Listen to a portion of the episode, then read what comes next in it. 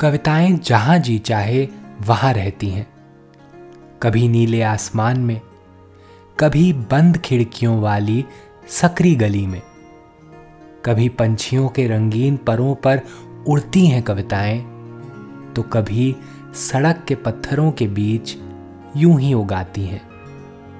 कविता के अलग अलग रूपों को समर्पित है हमारी पॉडकास्ट श्रृंखला प्रतिदिन एक कविता।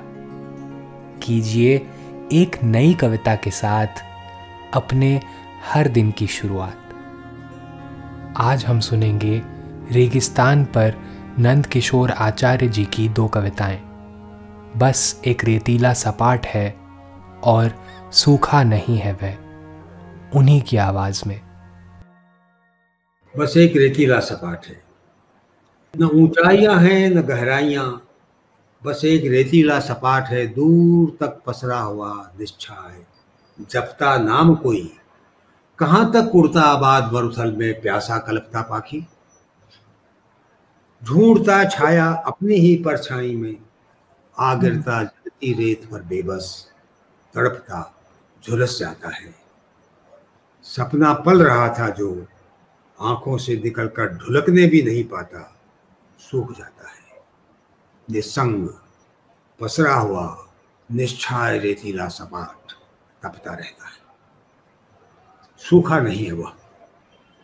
वे समझते हैं तुम्हारा कोई अतीत नहीं है। वे समझते हैं तुम्हारा कोई अतीत नहीं है, ऐसे ही सूखे रहे हो तुम सदा। क्योंकि जिनका कोई भी अतीत रहा होता है, वे सदा बिसूरते रहते हैं। हाँ एक दुख वह भी होता है जो पत्थर कर देता है। लेकिन अंदर उबलता रहता है चश्मा और एक दिन फोड़ कर उसे निकल आता है। लेकिन तुम तो रेत हो। लेकिन तुम तो रेत हो, यानी जो भीतर ही भीतर हो सकता, वह भी गया होगा सूख। नहीं, सूखा नहीं है वह। नहीं, सूखा नहीं है वह। नहीं तो यो संजोए नहीं रहते, अपनी जर्जर छाती में वे सारे जीवाश्म, जो कभी दुनिया थी तुम्हारी जब तक अपनी दुनिया की यादें दबी है मन में, जीवाश्म सी ही थी, तब तक दुख है। जब तक अपनी दुनिया की यादें दबी हैं मन में, जीवाश्म सी ही सही, तब तक दुख है, इसलिए सपने भी। वह जितना गहरा है, चश्मा उसी शिद्दत से कभी फूटेगा। आज की कविता को आप पॉडकास्ट के शो नोट्स में पढ़ सकते हैं।